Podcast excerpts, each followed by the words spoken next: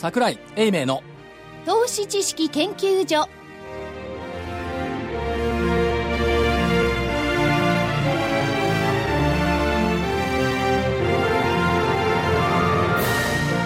皆さんこんにちは。こんにちは。桜井英明の投資知識研究所の時間です。スタジオには桜井英明所長。いや東京っつうのはやっぱいいとこですよね。しみじみとどうなさいました。いや先週雪の広島から倒れるかと思ったねゴルフできたの？ゴルフい一箇所クローズで定型コースでできました。あそう。はい。よかったね。日陰だけ雪が積もってましたから白いボールがねフェアウェイで分かんなかった。そうでしょうね。まあそれは雪だけはダメですから。雪はダメです本当。はい。えそして正木昭夫隊長。まさきですこんにちは。福井主任研究員。福井ですこんにちは。はい。そして研究員の加藤真理子でお送りします。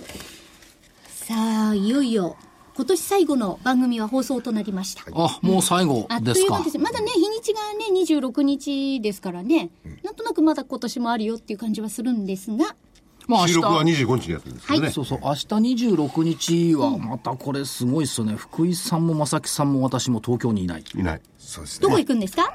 近場ですよ。隣の県。あ、千葉、埼玉？埼玉。埼玉。隣の県はい。に行きますが、大体今日知ってます？私の誕生日っつうの。聞いてます。おめでとうございます。誰もおめでとうって言ってくれない。言ったじゃないです。か、さっき。あなななな今何ておっしゃったんですか？え今日誕生日。あそうですか。よかったです、でもすごいですよね。兜町のジーザスと呼んでください。イエス・キリストと一緒ですもんね。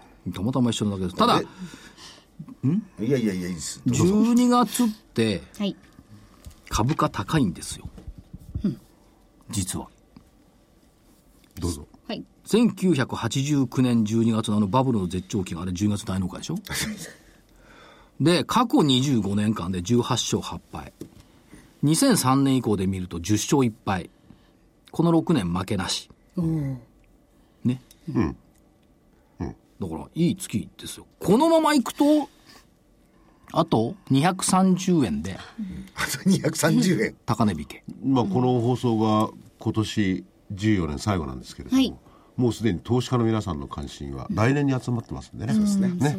今年が高くなろうがあれだろうがむしろ来年どうなるか、去年の今年の例ですねむしろね。来年はね見てると厳しいかなって感じもしますよね。来年はある市場関係者に言わせると、えっ、と、日本人がマーケットを取り戻す努力を、努力を始める年のスタート。まあアメリカと同じようにね、アメリカの株式の死と言われて、401系がね、出てきて、それで生き返ったようなんで、まあ日本もちょっと待って、か1年目株式の死っていうのはそもそもあの本出たのは、私大学生の時よ。それもこう知ってたそうなんんですよ。だよね。で、80年代、1980年代は日本人投資家だけで市場は回っていた。これね、岡本さんって知ってるかな外交評論家の方ですか？そうじゃなくて。いや外交評論家なんか、あの人政府の顧問かなんか？さ、そうじゃなくて株式市場新聞のね、えっ、と、編集をやってた人なんですけども、現茶のお友達よ。で、彼が今朝、今朝とか木曜の朝に言っていたんですけども、80年代はほぼ日本人投資家だけで回っていた。で、そこまで日本人のシェアが伸びるとは考えにくいけども、日本勢がこう反抗の時代が来たんじゃないか。反抗っていうのはその、攻めまくるようにね、なるような時代が来たんじゃない？か。逆襲ですね。逆襲。で、再生相場。今回の相場は異常から正常に元に戻る相場だ。これはやっぱり海外勢が主役だった。2003年、2005年も海外勢が主役。10兆円から15兆円の買い越しで株価は60%も上がった。で、2013年も全く同様。しかし今回の起爆剤は日本の投資家じゃないかって言っていて、数え上げていくとね、結構あるんですよ。GPF。国内株25%倍増、17兆円の余力。現在の MRF11 兆円。企業の内部留保323兆円。この1割が株に向かってくると32兆円。1%でも3.2兆円。NISA が1兆円強。金融庁の試算では2020年の残高は25兆円。日銀の ETF 買いは年間3兆円。9月末の金融資産1654兆円。うち預貯金800兆円。それね。すごい数字いやいや、すごくないです。それ自分の都合のいいことばっかり言ってますね。株式は156兆円。投資86兆円。あれですよ。そのうち全部日本株にます限らないですからね。海外株だってあるんだから。これで323兆円の内部留保だって、そうはおいそれと企業をですね、株式市場に回したと思えないな。株式市場には回さないですねそうですよね。いや、都合のいい数字わかんないよ。そのうちほら。ら、その昔流行った在テクなんていう言葉がね、え、そんな時代流行るわけないな来ますか？来たら嬉しいんだけど。まあだから数字は数字として言いたいことは、日本のマーケットを日本人に取り戻せ。はい。いや、マーケットってのは世界に開かれたもんですから。ねえ、別に。いやーでもこういう、こういう思考法好きだな。ね、好きでしたよね。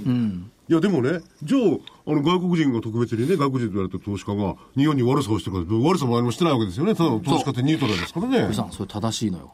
外国人別に悪さしてないのしてないですよところが、変なやつ言わせるとね、外国人の仕掛け的商いで下げたとか言うわけよ。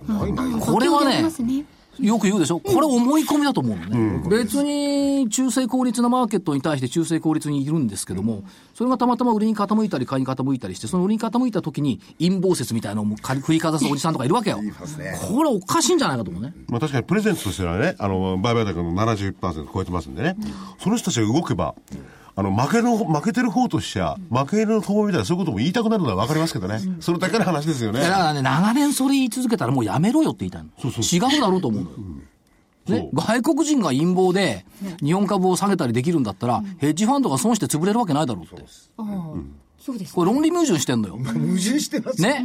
いや、それはでも日本で、日本で稼いで他のところで潰れてたら、それありますまあ、そありますよねれはまあ金、ね金で損してるとかね、それはあるんでしょうけど、だけど、その、どうも誰かが悪い的にね、陰謀説を振りかざすから、日本人が主役になれない。そう、その感謝の心がねえのが気に食わないな。感謝のこ、ね、外国人をありがとうっつうの？そう。いやー、お互いに頑張りましょうっつって、そしたら日本人にも少しぐらいこう、おこぼれが来るかもしれない。いや、ほら、それもなんかさこちらがいただいてですね、うん。で少し向こうに分けてやるぐらいの。いやだから、まあ、お金にも、あのー人種にも、あるいはどういうところにも、マーケットはその分けたってないですからね、関係ないですからね、国境ないんですから。国境ないですよね、そう。うん。日本に取り戻すって、あんまりこうののピンとこない、ね、ない、うんただまあ、売買シェアをね、今の倍にすれば、外国人が50を割って、日本人比率、国内比率が50を上回るぐらいになるじゃない。そこぐらいまではやっぱりいかなきゃいけないんじゃないっていう気がしますよね。だからそれは、あの日本のマーケットのやっぱりあり方という根源的な問題がかかってきますよね、本当に個人投資家の方が向いてるかとかね、そういうのも含めて、だから、あのー、桜井さんにしたように、あの今度、経団連が出した新しいビジョンですか、2030年ビジョン200 210兆円の GDP を増やすっつうのよ。ですよね。2030年に GDP の210兆円拡大を目指すと。で、テーマは長期ビジョンとして、これまあ言い古されてます。豊かで活力ある日本の再生。でももっと他の問題、文句持ってこないかと思うんですけど、航空宇宙など6分野を新たな基幹産業として育成するということなんですが、これもうがって考えれば、東レの会長、東レの会長が経団連の会長。会長ですからね、炭素繊維を使うのは航空業界、当然ながら航空分野で伸ばす。それは分かります。よ、まあそれは別にして、まあ、バイオなんかも入ってくると思いますけども。でもあの株式の場合には乗った方がいいですからね、中身見てみたら、結構いろんなその政策的なもの、それからあの制度、さっき福井さん言ったみたいに、あの全体のその税制を含めて、その個人の資金をマーケットに取り込んでこようという 姿勢は見えますよね、この中にも。この中にもね、経団連もそうだし、政界も財界もそうだし、そういう動きが出てきた。ただ、東証一部の時価総額が GDP が限界っていう説があるじゃない、まあこれ、東証一部じゃなくて、世界の株式はその国の GDP を時価総額で超えると厳しい。と今、4 500兆円ぐらいじゃない、GDP が。まあ480兆円という声もありますこれがね、に710兆円になるとするとですよ、日経平均株価の上昇余地は現在の1.42倍になる。ね？そう今の日経平均の1.42倍計算すると、なんと2万5352円つうのが出てくる2万5千円。計算だけは誰でもできる。誰でもできる。ね、ということは、まあ、来年とは言わないけど、経団連が210兆円増やそうとするのが、2030年ってことは、あと15年先、でも、ようやく気がついたね、これ GDP 増やさないとこの国ダメよって。初めて出てきたね。ということでは少し一歩前進かなという気はしますけど。GDP 増やすの簡単じゃないですか、ね、海外の方が、ね、9人来れば、我々の儲けはほほとんど稼いでくるんだよ、でしたね。だから10億人儲けじゃないよ。消費だよ消費。消費。消費消費が儲けですよね。そ GDP の場合はね。10人そうそう。あそう10人来ればもういい。何もしない。何もしなくていい。もう肩もんじゃ。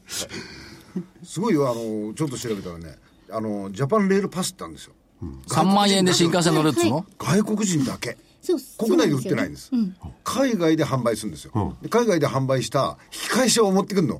そうすると国内の駅でもって、パスに変えてくれる。書いてくれるんですよね。へえ今は円安だからいいですね。いっぱい乗れるな。乗れますよ。8万円のグリーン車に乗れるコースとかね、いろんなコースがあって、それぞれのその鉄道関連のところがいろんなアイデア出しながらね、やってて、これ、日本人に意外に知られてないんですよ。なんだ、それは東京駅の前で騒いでも決して皆さんにくれるってことじゃないですね。違いますちょっとまあ、その日本人が海外で買えるの？日本人じゃ、今日本人じゃない日本人以外でしょ？そんなことだから日本人知っててもしょうがないじゃん。あの、いや奥さんが、何の意味もないさっきの、だって、9人来りゃいいんですよ。そうそうそう。外国の方が10。人来てくれたら、おもてなしよねじゃないですか。ねえ、おもてなしで。何もあの、株式市場でなんだかんだってガリガリガリガリやる必要ないかもしれない。ということは我々は何するんですかいやわかんない。い。や、ただ、まあ、こういうふうに経団連も言ってるしね、もう中身よりも確かね、その、航空機であるとか、医療分野ね、機器も含めた、いいことですよね。いいことですうんだからそれやっぱり乗らなきゃ損ですよね。ですよ。乗るときにはやっぱり外国人で一緒に乗る方がいいんだから。日本人だけで乗るよりも。そうかなまたこの、このところでね、ちょっとこだわりがある。これはなんかこだわりがあるな。所長こだわりがあるからやっ。ぱこの国の株はこの国で守んなきゃ誰も守ってくんないよっていうね。いやーそ、そうかな。わからないじゃないけど、別に、別に守んなくてもいいか。円は日本人だけのもんじゃないですからね、今はもう。だからそういう意味で言ったら、ほら、日本はね、その債券、国債。国債の消費っていうか、あれだっておかしいんですよね、国際的に見れば。アメリカを見てください。いな異常だよ異常ですよね。9割以上、10.1%近くを日本人が持ってるんだから、もっと国際的に流通すればね、だプーチンみたいにさ、どんどん来てちょうだいよ、この国って言えばいいんだよね。プーチンさんもね、お金はどんどん受けますよ。今ね、ロシア危機とかなんとか言われてるプーチンさん偉いもんね。何しろ、あの危機でね、いろんなことを陥った企業それを助けるって言ってますからね。うん。ロシア助けないと自分のところの、自分で自分のところの企業は困るから。うんだから企業を助けるんです自分のところの関与してる企業は困るから助けるの。個人的にそうよ。やダメですよ。それはね、証拠がないよこと言っちゃダメですよ。助けるんじゃないか。かな。あ、ないからでしょ？だって相手はね、柔道強いんですよ。あ負けちゃうもんね。いや、だって、肉体美ですからねバブル弾けた後助けたじゃないですか。そうそう。アメリカだって助けたじゃないですか。同じことなんですよ。そうだからやっぱりね、大きいところとか、もうこれだけ国際的な金融が、あの世界を覆ってる場合には、どこどこであったらほっとくことできないですから、みんな助けるようになってんだから。だから、こういうことを、じゃあやったものが勝ちじゃん。いや、やったものって、それはやらないようにやるのがやっぱり倫理観ですよ。ああ、なるほどね。だからウォール街と規制当局のバトルがバトルがあるわけね。インテグリティですねすごいな。格調高いな、福井さん。格調高いよね。で、そそんなにいかないところは難しいところです 今日格調高く言いましょう。はいはいえー今日はゲストの方おいでいただいてますけども、時代の、これもね、時代の最先端。ね。我々わかんないよ。わかんない。ってるか。そうなんです。僕、あのお話をー聞かなく。あれですよ、ホームページ見て、一番最後の方でもってやっと少し理解できました。理解した？理解、いや、少し何をやってらっしゃる会社かなっていうのが少し理解できました。それじゃこれからの日本の株式市場でやっていけないな。あおっしゃる通りだと思います。ええこれがね、簡単に言うとネット広告枠をリアルタイムで取引する。ああ、はい。ということらしいんですけど、これ聞いてみないとわかんな？い。いやいや当然じゃないですか、そんなのは。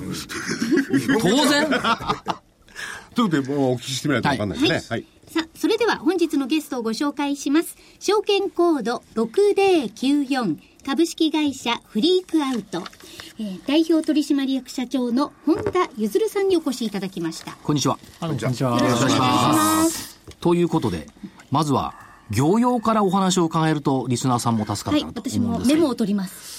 えーまずそうですね、その仕組みの部分がちょっと難しいので、まず最初に私ども、まあもちろん先ほどの話のように広告屋ということになるんですが、はい。まああの広告って主にそうですね、あの、まあお金払って広告の効果を期待する広告主さんと広告を掲載する方のメディアさんの、まあはいまあ、2種類いるかなと思っていて我々の方がどちらの方向いて仕事やってるかと言いますと、その広告主さんとかこうマーケターさんと言われてる方ですね、はい。まあ、こちらの方々のまあお仕事のお手伝いをするという方のみをまあ専門にやってきております、はいですのでその広告媒体の方のまあその例えば収益最大化とかそっちの方は我々の方ではないということでまずなるほど。あのご理解いただきたいのとクライアントはいの収益最大化を求めてるということですね。そうえーそうですあの広告効果の最大化のはい。です、はい。でまあ、でその仕組みの部分で先ほどにありましたそのリアルタイムというのを特性に持ってやっておりまして、はい。でまあ、そのよく言うビッグデータで広告のそのこう配信とかその人にマッチしたもののこう最適化みたいな部分っていうのは、まあ、我々のみならず、まあまあ、いろんな業者さんがやられているのですが、い我々の方がやったのはですねそのまず広告のこのインフラを築く築いたというようなことを言ってるんですけど、はい。そのまあ我々のその、まあ、クラウド上にある、まあ、たくさんあるサーバーと、これとその一人一人、パソコンだったら1台1台、スマートフォンだってもまあ1台1台ということで、まあ、その一人一人とその我々のサーバーをまずつなげるようなそのインフラの部分というのをやりまして、はいこれによって人がどんなメディアを見ているか、どんな広告を見ているかっていうのを、その瞬間瞬間でちゃんと我々のインフラでサーバーまで届くようにしたんですよ。はい。これまたすごい壮大なはいシステムですね。そうですね。ええでこの規模感でいうとこう今大体その日本で最大のメディアであるヤフージャパンさんが月間で大体500億ページビューみたいなその回回数だけページが見られていると言われているんですが一方でフリ500億、はい。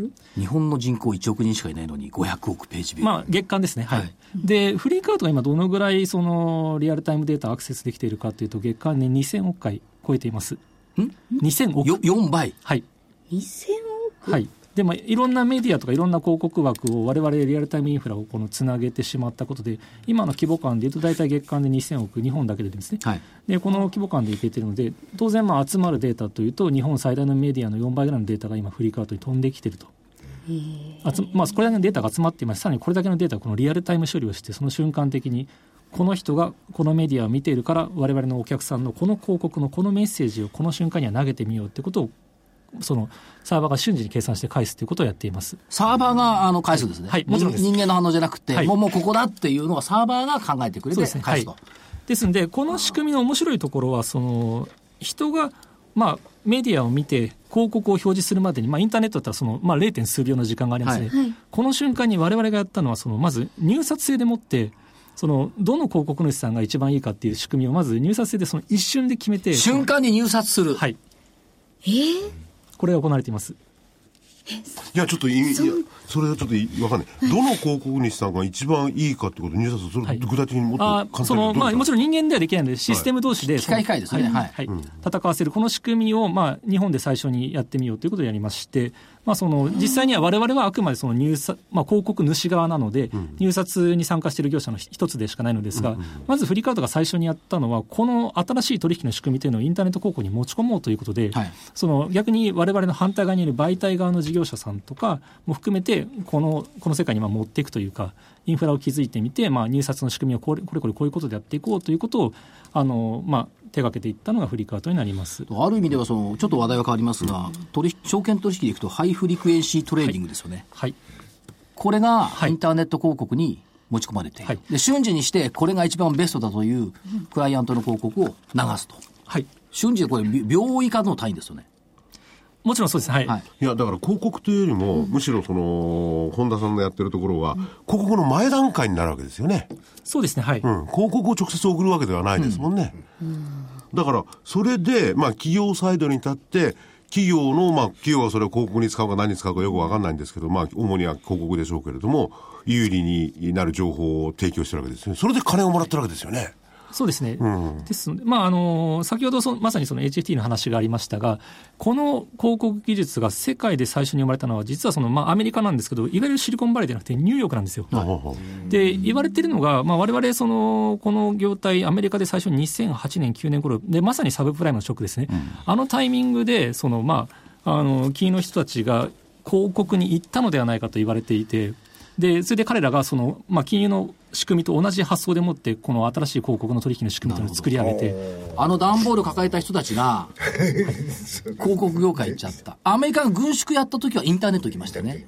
それが、金融界のあのリーマンショックで広告の方に。はい。軍縮軍縮やった時は金融界に来たんだよ。あ、特に金融界来たから。そうそうそうそうで金金融界にいた人が今度広告業界にいた。まあ、ロケットからの、金融からの、広告からのみたいな話があったりました。はいこれどうなんでしょう？そのパソコンとスマホと分けるとどっちの方が多いんですか？で、現状で言うと、まだ PC の方が多いですが、これからは確実にスマートフォンに来るとは見られていますね。はい。でよくそのスマホとかパソコンを見ていてピカピカピカピカ広告が来るじゃないですか、立ち上げた時とか、で、必ずこのなんか、前にアクセスしたようなものが来るじゃないですか。そう。あれがね、もうね、もううるさくてしょうがないんだよね。すごいね。邪魔なんだよ。それよりももっと早い。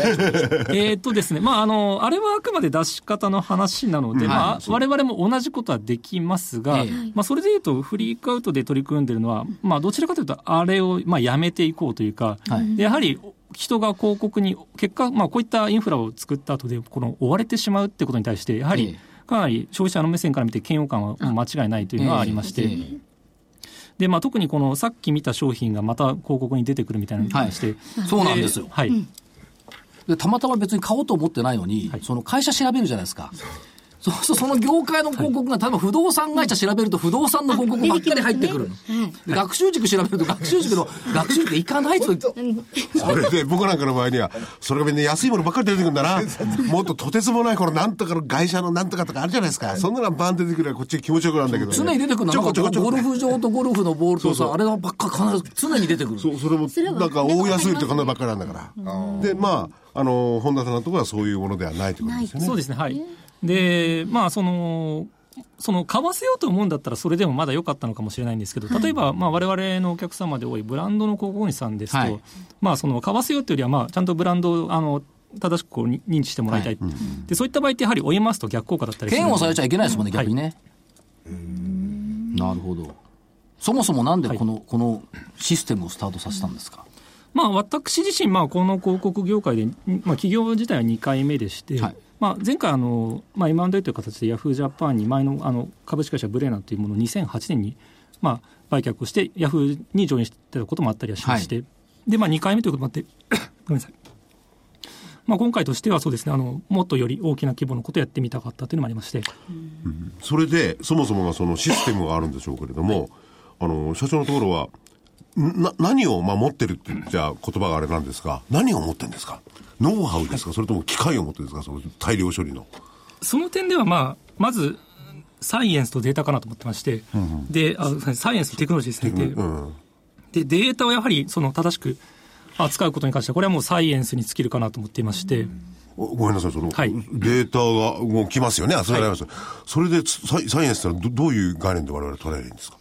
まあ、あの先ほどのようにその瞬間的に答えを返すという点でもう人工知能の戦いかなと思っていまして、でこれはもうサイエンスですね。うん、ななるほどね。で、それと、そうですね、あの、テクノロジーの部分で言いますと、その先ほど話した広告のインフラの部分になりますが、これが、まあ、その、まあ、すでに月間で2000億回でいうと、これええ1秒間に今大体20万回ぐらいのリクエストが我々のサーバーにと飛んできてます。で、これを毎回毎回瞬間ご、瞬間でも0.1秒という単位で返答していくということをやっていまして、で、でこれはもうインフラの部分ですね、テクノロジーに当たるかなと考えていまして、いや、そのインフラのテクノロジーに当たる部分っていうのはね、あの、非常に失礼な金さえかけりゃ誰でもできるんじゃないかと。ササイエンスはなんかできないような感じがするんですけどね。はいで本当に強いってどこなんですか、そうなってくると。そういう意味では、えっ、とですね、まあ、あの、ただとはいえ、インフラの部分も、まあ、あの、かなり最適化をしないと、まあ、コストだけがかかるという問題が一つありまして、難しいんだ。そうですね、はい。まあ、先ほど話して、すでに最大のメディアで、ヤフージャパンの4倍ぐらいの規模というのを、じゃあ、その、単純にそうですね、あの、作ってしまうと、まあ、かなりコスト的には厳しい部分がありますが、となると、他の IT の企業にも言えると同じように、スタートを先に切ったやつがこれ確実に勝っちゃう世の中ですよね。そういうことはあるんですかね。あそうですね、まあ、先行者のメリットは大きいですね。現状でいうと、そのまあ、先ほど話したように、最初にもう私がもう技術の仕様を自分で書いても、あのこう巻いたりしてこの、ま、この取引のマーケットを作ってきたぐらいの部分から始まってるので、自分が欲しいものっていうのをもう仕様を書き上げて、それで、そうですね、あの、社長が自分でこのシステム作ったってことですか？はい。えーはいってこう軽く言ってるけど、すごいんだ、それじゃあ。どうやったらそういうふうにできるのかなって今一生懸命考えて、どうやったらってできるやつがねえだろ。あ、そうですね。私は無理文献には無理だかあ、ら無理ですね。追い全然追い追いつくところじゃなかったです。そうそういうあの学生さんの時からそういうずっとこう学科といいますかその勉強されてきたああ、でも、好きでずっとやってきましたけど、まあ、ただ専攻がコンピュータサイエンスではないのですが、はい。でもやっぱり理系ですよね。えーっとですね、なんだろう。理系でもないあの20代前半に私でも作曲やったんですよね。作曲？はい。違うよやっぱり何で作曲されてああ、でも、コンピューターで、コンピューターであの、CM の音楽のデモテープとか作って、へえ。勝った負けたを3、4年やってましたね。はい。いやすごい何がすごいかよくわかんないかくさ。いやでもだっていろんなことされてるじゃないですか。でもそれが発想のあれなんだろうな、決まったそのどこどこで何を学んだってんじゃなくてね、まあそういうのもあるんでしょうけれども、作曲なんだ。へ作曲。え面白いなこれ。は、そうすると、今後ってこれどうなんですか？その、めちゃくちゃたくさんこう情報あるじゃないですか。さらには氾濫してきてますよね。はいそういう中から最適化するっていうシステムをお作りになったというふうに判断していいわけですよね。ですしあの、もっとデータは集めたいと思っていまして、逆にはいあの今まだそのインターネット上で集まるデータだけでインターネット上で最適化を行っていますが、はい先ほどまさに PC からスマートフォンに移行するという中で、やはり人が手にして、そのあらゆる場所を動き回っているデバイスに、まあ、アクセスできるというのは、これはもう間違いなくインターネットの外のデータが取れるようになってくるはい。ということでもあるので、ここをちゃんとつなげたいと思っています。で、ゆ今、まさに O2O って言葉がいろいろ、まあ、流行ってますけど、どうもやっぱり聞いてると、こう、企画ものとか一発ネタもの的なものが多くて、本格的にちゃんと高校のインフラを引いた事業者が、この O2O でちゃんとオンオンラインとオフラインをつなげるってことがまだできてないと思っていて、ここが我々としては取り組みたい分野の一つです。これどうなんでしょう、あの、御社のホームページなんか見ると、その、企業のコミュニケーション手法はがらりと変わりますと。はいこういうことが訴えられてるんですが、あるいはその、オンラインマーケティングの常識が全く新しいものになってしまう。はいこれどうなっていくんでしょうか？そうですね。あの、まあ、私自身はそうです先ほど話したとおり、まあ、広告テクノロジーの分野では、まあ、10年以上はやってきてる人間でして、はい。やはり、その、アドテックというものが、その、その、年ごとに価値を増しているものかなと思っていて、この傾向は止まらないと。はい。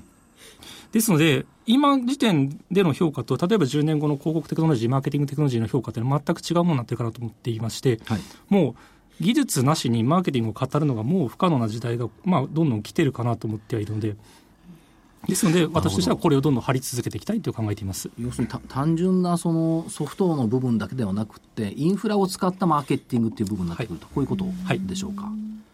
じゃあ、我々はどんどんどんどんそれに染まっていくということになるんです。染まっていける人はねあ、まあ、おじいさん追無理いついかもしれない。ないいや、消費の層っていうのはね、だんだんだんだん新しく生産されるんであってね、その形はもう明らかにいろんなものを使ってるんですよね。これって、その日本の広告ってですね、そのまあ戦前、太平洋戦争の前ってなんか、まあ江戸時代もそうですけども、なんかこう、文言でこうやってたじゃないですか。ああイメージもあんまなかったじゃないですか。えそれが今度はあの、まあ、ラジオとかテレビになってきて、テレビは生広告ですよね、商品そのものだ、えでその後もう生がなくなって映像広告が30秒ってなってきて、それがさらにもっともっと、さらに時間的に進むっていうような流れを追、にのような時間の流れを追っていく、それをもっとスピーディーにということでしょうか。ですよね。そうですね。ですし、やはり、その、ワントゥーワンのマーケティングができるようになったのが我々としては非常に強みかなと思っていて。はい。マスじゃなくて。はい。で、ですので、まあ、その、逆にこれまでのテレビ広告がすごいなと思ってるのは、単一のメッセージであれだけの人を一度にそれなりにこう、共共感や感動を呼べたというのは、それは我々が逆にこの分野でやってて素晴らしいことだなと思っていて、はい。でもそこまですごいメッセージを作れなくても、例えば一つのメッセージを、まあ、10通りぐらいに分解して、それぞれの人に合ったものを流すってことで、結果的にこの見せた人全体のこの感動や共感のこの最大値っていうのはもっと上げられるんじゃないかっていうようなアプローチでやっていきたいと考えています。まあ、確かにあれだけの媒体数であれだけボンボン打てばね、コストもかかるんですが、まあ、それは多少影響度合いは出てくる。しかし、意外とすぐ忘れ去られますよね、シリーズってね。だけど、ワンツーワンだったら覚えてますよね。はいその意味では最適化できる、最大化できるっていうことです。いやだからあとはもう企業側もね、その、今までのあり方を変えなきゃいけないってことですよね、やっぱりね。今までみたいにバーンといろいろ作ってね、さあ変えとかね、大量に。はいそそしたら、企業の広告宣伝費って、もっと少なくて済むんですか、いや、いや、あ逆か。社長が、本田さんのところに入るのはね、増えるはずですよ。そりゃそうなんですよ。細分化されてね、全体としていやいやちょっと増えるはずフリーカウントさんに入る。る分は増えても別にいいんだけど、企業が総体として払う広告宣伝費っていうのは、無駄が減るから減るいいやいや、それも、増えるやっぱり。いや、どういうところにかけるかは企業の独自のあれであって、多分ね、増やすところと減るところが出てくると思いますよね。対象がだってさ、まあそうか。まあまあ、福井さんも媒体だからな、減るとは言えないもんねな。どちらかいやいや、別にラジオはダメでしょと特撮的なアクションじゃないですか、例えばパソコンも押すなりキーボード押すなり、インターネットあのスマートフォンでも押して自分が欲しいものを見るっていうアクションですよね、これが将来的には視覚とか聴覚に結びついてくることってないんですか？例えばあの人がこう見たよって、見て、あれを何秒見てたから、これがデータになってくるとかっていうことあそれはありす。ますし、実際に使われてはいますね。ですし、それが、あの、先ほどオンラインオフラインの話をしましたけど、我々が目指しているのはもっとオフラインの行動で、ここの場所にしばらくいたとかはい、そういったことによって、まあ、その、その価値がまず、逆、あの、インターネットの方に、また、オンオフラインからオンラインに戻して、価値が上げられないかなと思って、まず媒媒体のその、まだまだインターネット広告の価値を上げられると思っていて、その価値が上げられる瞬間というのが、今現在残念ながら、それこそ先ほど話したように、どこどこのサイトに行ったから、もう一回そのサイトのこ商品で追い回してしまいみたいな、そういった瞬間だけでしか広告単価が上げられないことが問題だと思っていまして、それがもっと例えば、どっかの、そうですね、あるイベントのブースに行ったとか、どっかの、まあ、そうですね、ショップで行ったけど買わないで帰ってきてしまったとか、いろんなデータをもっと効率的に使うことで、そのインターネットのあるメディアを見た瞬間のか価値というのはまだまだ上げられるとは思っているんですよ。確かにね、Wi-Fi でこの場所にいたとかね、例えば銀座のこの店に入ったとか、GPS とか上回せますからね。それは確かにそうですよね。それより効率的になりますよね。いや、これね、面白いですよ。日本の企業もね、大企業とか言われると、もっとこういうのを研究した方がいいな。あいつらね、もう偉そうに売れ、買えとかなんていう感じで来ますからね、こっちは絶対買わねえんだと思ってね。で、僕が人工知能だった福井さんのパソコンには、あの、買わないでくださいってなことじゃあフェアウェイウッドばっかり送り続けるの。現状。いや、そしたらそれを調べて、後で安くある人からもらったら、この人やだ、俺のは、方見ないでくれる。ゴルフ場にいるから絶対、そうで、ドライバーしか使わない。いやでもね、確かに面白いですよね。これ文化にも関わってきちゃう問題だな。これで、なおかつ今のね、あの、2000億とかなんとかっていうのも、日本だけですよね。はい、そうですね。海外にも展開できますよね。同じような企業があるんですか？海外。ああのもちろん、先行しているアメリカではあのありますが、ただ、逆に今、まあ、我々が2011年から始めてきて、はいまあ、4年弱やってきている中で、海外のプレイヤーも入ってこようとしている中で、あのフリーカットもちゃんと、あの今のポジションちゃんと築まあ、キープできているっていう点では、我々がやってることということが、まずグローバル的に見ても非常にユニークでありますし、それに対してうちの広告主がそうです、あの弊社使っていただいた広告主さんが、まあ、海外のものを見ても、まあ、以前、フリーカットのが、まあ、今日あの重要なデータがちゃんともらえているということおで、使っていただけているというのは、まあ、我々の強みかなと考えております。ただその業績の伸び率ものすごいすごくって、えどのぐらい伸びてる？今度の9月期、はい。売上高が40億、2017年9月期の連結売上高の目標100億。え？?15。2年 ,2 年で2.5倍。17。はあ。すごいな。まあ、まだパイがちっちゃいっちゃちっちゃいですけどね。いや、でも大したもんですよね、これだけの伸び率っていうのは。そもそも純利益の方で3倍以上伸びてんだもん。前期比で。やっぱりそういうふうに企業の方も頭を切り替えてこざるを得なくなってるんでしょうね。で、逆に言うと、あのーリテール向けじゃないじゃないですか。はい事業そのものが。まあ、リテールを相手にはしてはいますけども。だから割と、だから我々の頭の中には、あどういうことなんだろうってわからない部分あるじゃないですか。これがもっと理解されてくると、マーケットにももっと浸透してくるかなという気はしてるんですよ。でも多分ね、我々が望んでいるような形のものを情報としてもらうと、こう、いろいろ分析して送ってくれるんだなと思うな。我々望んでないのが多いんだから。さんが望んでるようなものを送ってくれるんだ、きっと。そっか。新しい妻は誰にしましょうか、そういうの。それは送ってくれないと思う送ってくんねえな無。理ですね。奥さん聞いてんじゃないマーケティングじゃないもん。じゃあこれで僕はこの世から去るかもしれないなと皆さんよろしくお願いします。どうですか？あの、ここまでこういうふうに、まあ、2, 回目の起業ということですけども、起業されてきて、かつ上場もされてきて、今後の野望っていうのはどの辺にあるんですか、まあでも、そうですね、あの、このマーケティングの分野においてですね、あの、そのテクノロジーのプレイヤーが絶対勝つと思ってるんですよ。ただ、その言ってみれば、グーグルが検索の世界でで勝てたし、はい。フェイスブックが、まあ、コミュニケーションコミュニケーションのツールで勝てましたし、はい。で、まあ、アマゾンが小売 EC で勝ったと。で、逆になんでこのマーケティングの分野で、いまだテクノロジーで勝ったプレイヤーがいないんだぐらいに思ってて、はいで、ただその、じゃあどういう会社でどういうことやってるところが勝ちなのかっていうのが、これはまだ誰も見えていないんで、はいここをちゃんとしっかりやっていきたいと思っています。ですので、まあ、目指すところとしてはまさにそうですね、マーケティングのテクノロジーのカンパニーとしての商社、そこをイメージしてやっております。これ社長の頭の中には国内だけではなくてやっぱ世界、世界を制覇するみたいな発想あるんでしょうか？はい、考えてます。はい。それは当然そうですよね。で、多分、あの、日本の企業はまだ遅れてね、海外の、例えばアメリカ企業なんてこういうの理解がすごく深いと思いますよね。で、あの、事業の形態なんかも、個人企業も含めて、あっちは個人企業がメインじゃないですか。数多いですよね。使い勝手がいいですよ、そういうところによってね。まあ日本もそういう社会になるでしょうけどね。大企業に入るよりも自分で立ち上げてとかね。そうか、ようやく分かった。分かった、僕はまだ分かんなくて、もう一遍ぐらいやっぱり聞きたいな、その基本のところを聞きたいな。サイエンスって言われるとピンとこなかったもんね。なかなかこう、イメージするの難しかったりしますね。うん、多分多分さっと分かるような若い方はいるんだよそうなんですよね。しかしね、秒に20万回ってこれすごいですよ。1秒20万回でトレードしたら結構なトレードできますよ。秒秒で20万回ってことは、なん、なん、なん、なん、なん。人間の技じゃ無理なんで、それこそコンピューターにやらせなきゃ無理ですよ。これすいません、あの、証券取引なんかの場合だと、取引所のそばにサーバーがあった方が有利とかあるんですけど、はい。これはないんですか？えーとですね、それに関してですが、まあ、わ我々もやはり、あの、もともとそういった HT なんかからこう発祥できてるという言われてることもあって、このモデルの今後についても考えてたんですけど、はい。あの、我々がやってる分野というのはですね、まあ、その、そんなにこう、機械とか数字だけの世界では決まらないというか、ええ。先ほど話したように、やはり最後は伝えるメッセージとか、その、共感なんかを呼ぶようなアートの世界コンテンツのものかなと、はい。はい、でそれを適切に届けるためのそのインフラを敷いているという理解ですので、その人の仕事を奪いたくないんですよ。はい。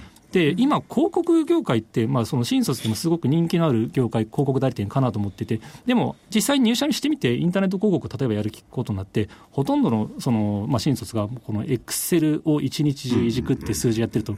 で、あれをまずなんとかしたいと。そこの部分っていうのはもう機械にやらせちゃっていいんじゃないかと。で本来であればもっと夢を持って入った広告業界で、例えばマーケティングのキャンペーンやりたいとか、クリエイティブをもっとこう、もうよりこうメッセージ、メッセージを考えたいとか、そういった方に人の仕事を移したいと思っていて、その機械がやるべきことは機械だし、でも一方でちゃんと人間の仕事のレベルを上げたいと。で、そういったツールっていうのは何かっていうことを考えて、あの、やってきております。そうですよね。機械ができることは機械にやらせりゃいいのに、いまだに機械にできることを人間にやらせる企業が多いから日本企業勝てないんだ。という気がしますけどね。うん。まあ、どこでも多分そうなんでしょうけどね。うん多いと思いますよ。まあ、僕なんかついついそうなってくると、余った時間何しようなんて なっ余った時間は創造的な事業をね。事業うゴルフとか、いや、それは想像にはならないと思う。犬の散歩とかメルマガ書くとかね。でもそれがやっぱり確かに豊かな生活につながりますよね。あの、機械ができること、人間やることないですからね。機械ができることを機械に任しちゃえば残業もしなくていいし。残業は何のためにしてるか知ってますか？残業代欲しいからでしょあ、わかりました。でさも、サラリーマン辞めるとね、じゃなくなるとね、残業ってしなくなるよ。うんうん。あ、そうですよね。そ組織に、組織にいるから残業するんだって、組織になかったら残業しないね。ないねそれから逆に自らやるね。まあまあね。ややらなやらざるを得ないですからね。いや、それが本当の仕事じゃないのという気もするんですけど。言われてやんないで自分でやるよみたいな。まあそうですね。ええ言われてもやんなきゃいいんだけど。でも、でもね、ほほん本田さんのところ、絶対面白い。ありがとうございます。社長、あの、たくさんリスナーさん聞いてると思いますんで、はいせっかくですから、投資家さんにメッセージをメッセージを。はい。えまあ、あのすごくいい質問をいただいて、すごくあのアピールできるチャンスが多い答えをさ たくさんさせてもらったので、まあ、あのあえて付け加えてというか、特にないぐらいに本当に話させてもらったんですが、まさにそうですね、先ほどの話にもあった通りでして、あの我々が目指しているところというのは、その先ほど中期の話で100億という数字もありましたが、決してそこではないと、目指しているのは、そのあるべきそのテクノロジーを武器にしたマーケティングカンパニーの勝者って何かということを考えてやっていきたいと思っているので、まあ、そこの長期的な目線というのは一つあのご理解いただけるでもしももうそうですねあの我々の株に興味を持っていただければというのはありますんで、はいよろしくお願いします。興味を持っていただいた方は、まあ、我々のあ先ほどはね、いい質問だなんて言っていただきましたけど、質問がぼやけてて、いやあのどれだけ伝えられたか分かんないこいつらんですけど分かってんのかなみたいな。興味のある方、ぜひね、あの、ホームページかなんか行っていただければね、い、ろいろわ分かると思います。また、あの、失礼な言い方になりますが、投資家の、投資家の予備軍の方も、それ自分で調べるの必要ですよね。ですよね。うん。まあ、でもお茶目なウェブサイトなんですが、あれもそういった意味では、まあ、アートな部分っていうのを大事にしている会社ですので、アートだ。よ、アートなんですよ。アート。でアートだから逆に言うと、頭から入るとなかなか分かりにくいんですよ、ど私みたいにどこ見たらいいんだろう。か後ろから見てくるとね、は いあこうかこういう会社かと、分かってから徐々に徐々にあのホームページのトップに行くと大体その考えておられることがイメージとして分かってきますよ。そうか、でもそういう入り方はアートじゃないな。そうですね、すいませんね。アートじゃないな。この年になるとね、そういう入り方もしないと。まあでも業態を説明するとすごく難しい文章にまずなってしまう確かにでも一方でこう、そうですね、あの、ウェブサイトとか見たり、いろいろ我々の PR 活動を見ていただくと、やたらこう、逆に緩いというか、まあなんかちょっとそういった部分もあるんですが、まあそこに関しては先ほど話した通り、まあなんとかテクノロジーとサイエンスを使って、アートな課題をやっていきたいと思っておりますので。非常によくわかりました。なんで？いや、だって、聞いてみないとわかんないと思ったいやいや、わかりますよ。テクノロジーとサイエンスとアートでしょ？それに決まってんだから、これからのいろんな生き方は。この間書いたあの原稿にちょっと足してね、さらに進化した原稿にしておくんです。そうそうそう、ちょっと進化させなきゃダメですから。アートの匂いが感じられねえな、それ。あこれ今、所長の原稿について私言ってるんですけども。すいませんね、アートの匂いがなかったですね。アートとテクノロジーのそろそろ時間なんで、あ、そうそう。次の。ありがとうございました。ありがとうございました。え本日のゲストは、証券コード6094東証マザーズ上場株式会社フリークアウト代表取締役社長の本田ゆさんでした。ありがとうございました。ありがとうございまスさて、どうぞ。ケジュールですかね。スケジュールだってね、大してないのよ。あ年末ですからね。そうですね。まあ、来週は2日しかないえし。ーっと、スケジュールね。あったあった。29日月曜、特になし。30日もっとなし。いや、30日大納会。大納会。あ、そうか。これがね、わかんないな。ケースシラー住宅指数が30日発表なのね。普通ならばね、年末までにちょっと調べたんですけれども、もう本当は、まあ、今週23日休みなんですけれども、今週あたりからじわじわじわじわこう上に行くのは普通なんですよね。ちょっとね、木曜日がね、気に食わないんだな。木、金はアメリカもないし動けないから、月、火で動く。ポンポンと。そう。で、えー、30日火曜日。あとは消費者信頼感。はい31日水曜日。大晦日。ですね。ぐらいしかないんだよ。もう昔からずっとお店がはいですね。えーシカゴ購買部協会景気指数、中古住宅販売。1日、はい昔から元旦。はい。はい。元日。なんかありましたね。車にぶつかって元旦とかなってから声がいましたね。これがね これがまた嫌なのよ。来年のはい1月1日から所得税、相続税の増税が、法律改正が実施されると。まあ増税と言いますか、あれはね。施行されるむしろ、下の方に来て広く取ろうって魂胆ですからね。ぜひ皆さん気をつけてください。それから中国の製造業 PMI。こんなの誰が見んの？え？いや、だって、あの国はさ、これ正月じゃないからやってんだよね。あ旧正月別の日にずれますもんねそうですねもうちょっと後ですよね。先になりますねはい。中国製造業 PMI。リトアニアがユーロ導入。これヨーロッパも別に1日にしなくてもいいじゃんね。ユーロ導入。2日金曜日、アメリカ ISM 製造業景況感。で、雇用統計はないんだよね。ISM はあるけど、雇用統計はない。でもその辺はちょっと気になるか、気になりますね。2日。なんどうせ餅食べて酒飲んで寝てるでしょ。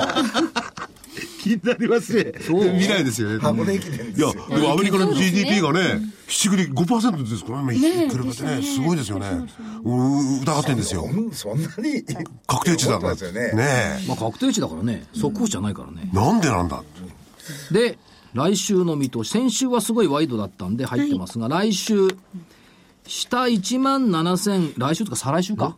これいつまでいや、もう再来週でいいですよ。再来週来週はもう2日しかないんでじゃ。あ、えー下限1万7590円、1月の8日までね。はい。12月月足要請基準。上どっちがいい？どっちがいいって、それは所長が決めてくださいよ。いや、上はね、まだね、第1週なら持ち持つはずですから、上は上げてほしいですね、僕は。だだ A プラン25日線の5%プラス1万8326円。B プラン200日線の20%プラス1万8590円。1万590円。お今200にして15%プラス書いてるんですよ。うん、これは20%もまあ限界だろうとすりゃ1万8590円。いや、590円ね。そうね。大した差はなんじゃ1万8590円。上で。そっちのがなんか収まりおすごいな、ちょうど1000円幅だ。あ、そうですね。で、木曜日が1万7808円でしょ？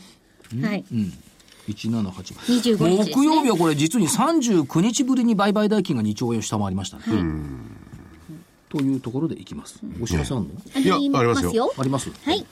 25日発売になりました投資知識研究所の DVD12 月号。2015桜井英明の年間アノマリー辞典です。待ってましたという方もいらっしゃると思います。え価格8640円送料500円です。あれ？コメントはないんですか？いやいやいや。アノマリーはアートですよ。